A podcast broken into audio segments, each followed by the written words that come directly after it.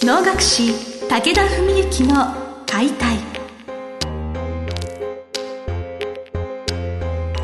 日本の伝統芸能能楽。それはユネスコ無形文化遺産にも登録された我が国を代表する舞台芸術。ポッドキャスト能楽師武田文幸の解体では関税流して方として数多くの対局を演じてきた能楽師武田文幸が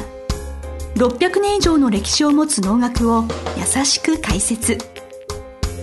能楽師として自らの経験とその思いを語ります。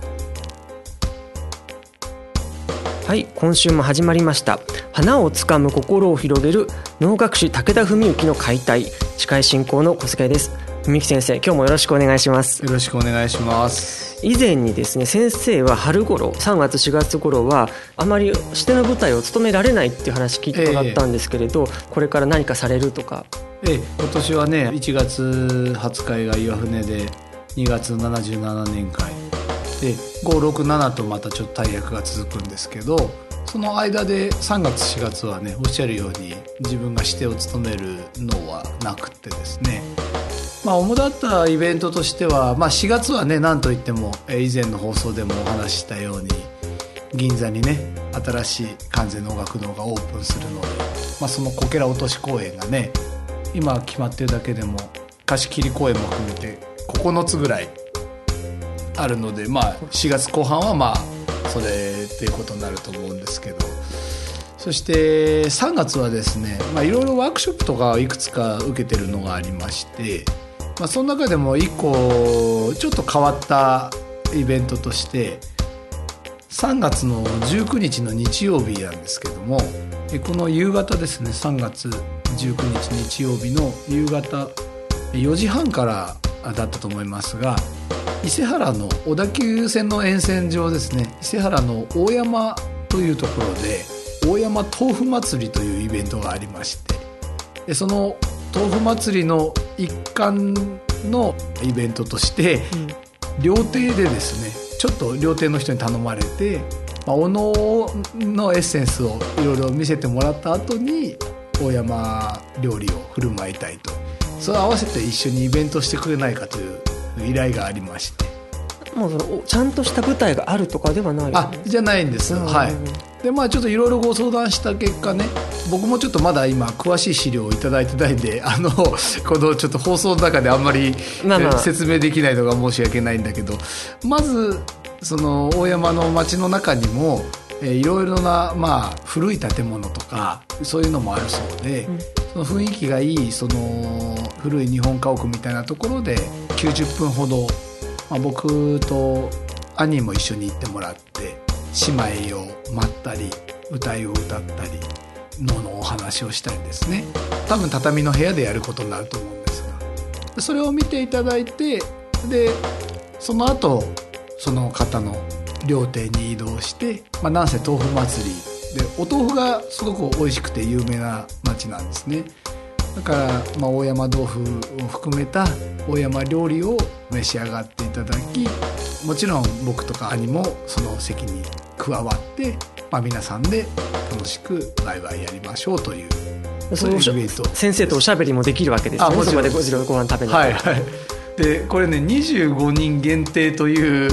イベントなんでひょっとしてこれが放送された時にまだ席が残ってるのかという問題はあるんですけども確か1人1万円で食事料金も含めてと言ってたと思う手軽ですねそう考えたら。そうですね割と自分で言うのもなんですけどいや本当そうだと思います。はい、そういう機会ってすごく貴重だと思うんですね。その、まあ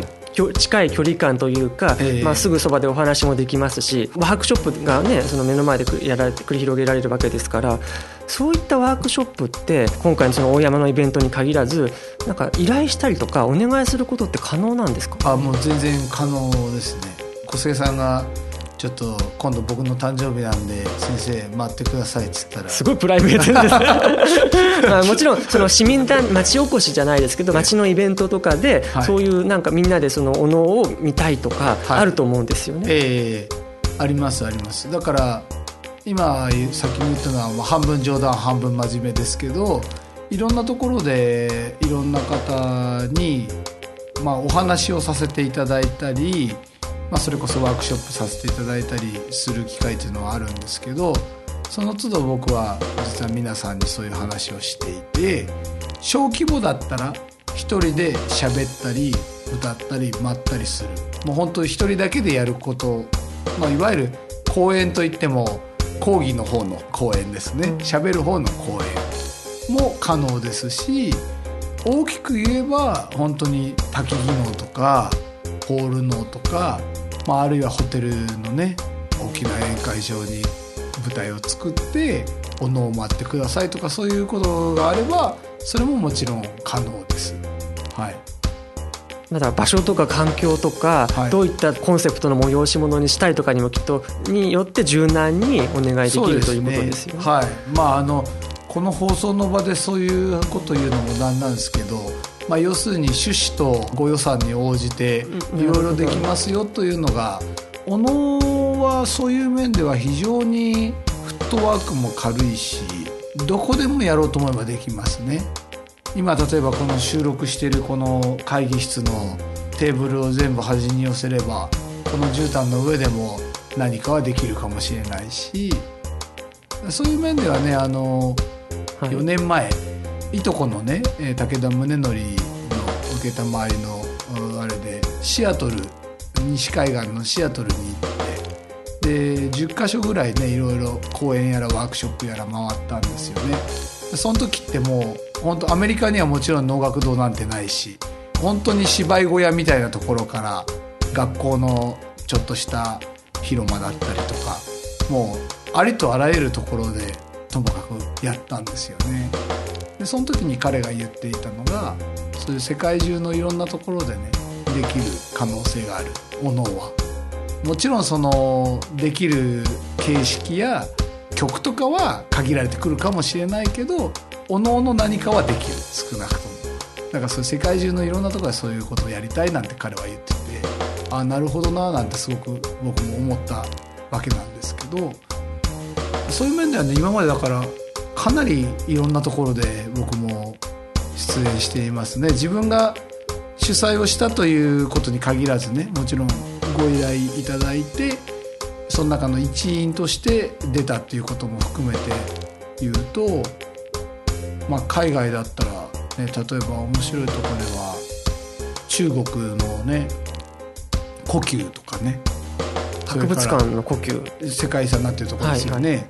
その故宮の広場に仮設舞台を作ってね狂劇とものを見せるなんて、まあ、20代前半の時ですからもうほんと真っ灰の時ですけどね。とかあと岩園って生態号が作ったりしたというね、はい、そこでもありましたしね。それから日本では、まあ、例えば一昨年かなホテルオークラがね大改装するのに最後そこのきな宴会場で、ね、ホールというかあの仮設舞台作ったり、ね、記念にですよね、えー、とかね。あとは昔あの六本木にベルファーレってあったの知ってますか？ディスコみたいなところ。クラブというか。ちょっと私はわからないです。けど、はい、そうかギリギリ知らないですね、はい、そうですね。そんなところでねちょっと頼まれてもう完全にそういう NPO 法人の立ち上げであそこを借り切ってそのイベントの頭で待ってくれって言われて待ったこともありますしね。結構いろんなところでやってるんですよ。あの今回ねその3月の公演の場所がその伊勢原の大山というところだということで、えー、シアトルだったり故宮だったり、大きなホテルとかさんとかだと、やっぱイメージつくんですよね。やっぱそういうところだから能楽師の方は足を運んでも来てくださるだろうと思いがちですけれど、そういうその市民であったり、町とか村とかでも、まあ、実際にご依頼できるっていうきっと今回の話でリスナーの人からしてみたら、はい、えー、そうなんだって思ったところだと思いますやっぱり。はいまあ、あのよくだから言うのは冠婚葬祭。まあ、あのちょっとそうは縁起でもない話なんですけど、はい、まあ冠婚祭でもいいです。そういうんでちょっと何かでやってほしいっていう時に振ってくださるとねいくらでもそれでご相談に応じてねできますので。岩船とかおめでたい、ね、場でやるのとかいくらたくさんあるわけですからね。そうですね。はいそうです。そういうふうな発想に多分至ってない方ってたくさんいると思うんで、えー、なんかその出し物催し物としてなんかちょっと敷居が高い気もしがしがしますけれどもちょっとお能の先生能楽師の先生呼んでみようかっていうのもねちょっと皆さん選択肢に入れてもらっても良いのかもしれません。そうですね、はい、はい、ということでですね今日は3月の伊勢原市の大山のイベント豆腐祭りでしたね。もしあの25名ということでなかなか人数が少ないとのことなんですがもし皆さん興味があれば調べてみてください。文幸先生今日もありがとうございました。ありがとうございました。本日の番組はいかがでしたか？番組では武田文幸への質問を受け付けております。ウェブ検索で武田文幸と入力し検索結果に出てくるオフィシャルウェブサイトにアクセスその中のポッドキャストのバナーから質問フォームにご入力くださいぜひ遊びに来てくださいね。